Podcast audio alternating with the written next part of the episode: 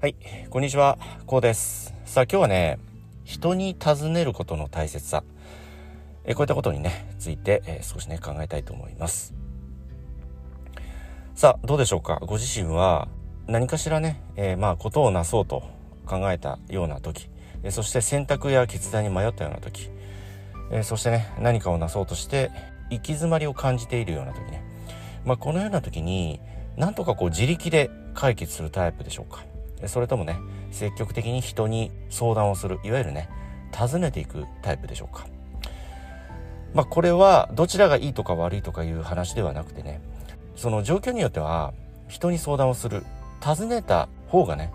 非常にこう収穫があると言いますかね。新たな気づき発見はあると、まあ、こういったケースもね非常に多いということなんですよね。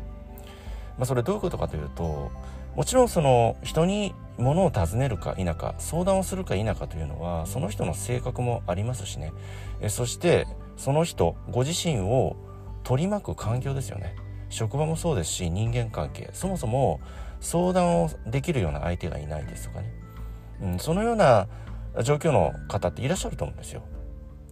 うん、まあそれでそのご自身がねストレスなくご自身でご自身の道を決断すべてね切り開いていけるような方であればもちろんそれは結構なんですけど、まあ、もちろんそれはねその方の、まあ、生き方といいますかねご自身のね生き方ということでもありますのでね大変結構ではある一方ものによってはねその相談の種類によっては思い切ってねその人に尋ねてみることによって非常にこう自分では思いもしなかった気づきですとか発見がねあったりするんですよね。もうそのそもそもね相談する相手がいないという方ねそういう方っていうのはおそらく勉強熱心ですしご自身の身の回りを見渡した時にねもうおそらくそのご自身より博識というか物知りであったり知見のある方が見当たらないといったところにあると思うんですよね。ですのでそういった場合はまあその分野ですよねそのテーマに対してある程度深い知識のある方その全般的な人間力であったり人徳があるですとかねそのような人物を求めるのではなくてね非常に小さな狭い分野でも結構なのでそのカテゴリー分野に対して非常にこう知識が深いですとかね、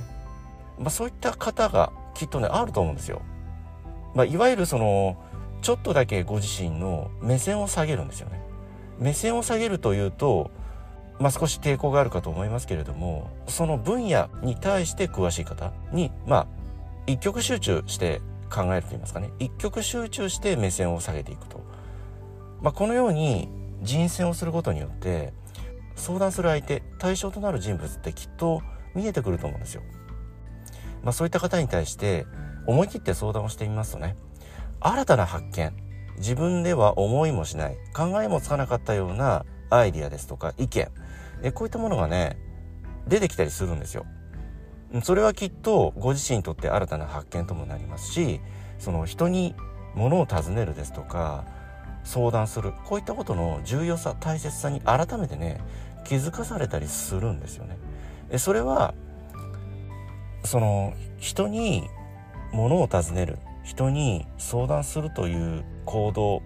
考というのはある意味ではその自分自身のプライドを捨てるといった、まあ、一つの勇気ある行動でもあるんですよね。その相談する内容によってはね、ああ、この人はそんなことも知らないのかだとか、あ、そんな程度のことでね、この人は迷っているんだ、ですとかね。まあ、そのように思われるんじゃないかだとかね。いわゆるそのプライドが邪魔をするわけなんですよね。うんまあ、そこにその相談をできない人というのは、まあ、そういったところに一つのこうハードル障壁があるわけなんですよね。うん、でもそのハードル障壁を思い切って超えてみてね、まあ、ある意味ではプライドをその瞬間だけ手放すわけなんですよね。えそうしますと新たな発見自分では思いもつかない決して考えもつかないようなアイディアですとか考え方こういったものがね得られるんですよ。まあ聞くは一時の恥聞かぬは一生の恥なんていう言葉もありますようにこの聞く尋ねるとその人に聞く尋ねるといった行動そのものが謙虚な行動でもあってねそしてその謙虚な行動をするそういった人物に対して相談をされた対象の相手というのは決してそのその人物に対してねバカにするような発言ですとかそのような考え方ってまず抱かないんですよね。その瞬間的には思うかもしれないです。あこの人ってとても普段ね非常にこう知見があって人格も非常に素晴らしくてまあ非常にこう高いレベルにある人なんだなって思っていたけれども意外とえそんなことも知らなかったんだえそんな小さなことで悩んでたんだこう思われるかもしれないです。瞬間ではね。それでもその一瞬なんですよ。その相談される時点でその相談者相談される相手というのはやっぱりその相手に対してね相談者に対して役に立ちたいと思うわけですよ。うん、なので一瞬そのようにちょっとね見下すような感情を抱くかもしれませんけれどもそれを例えばこう自分自身の周りにいる人に対してねあの人はこんなことも知らなかったんだよだとかねそのようなことを吹聴するようなことはねまずないんですよね。ですのでまずそれはご自身が相談するといった時点である程度その人物に対して一つの分野に対して知識に対してねご自身は認めた上で相談をしているわけですからそこには謙虚な姿勢がありプラスその人物に対しての尊敬の念があるわけですよね。そういった非常にこう勇気のある謙虚な姿勢に対してバカにする人物っていうのはほぼ僕はいないと考えています。もしね万が一そのような扱いを受けた場合というのはもうその人物に対してはまあ縁を切ると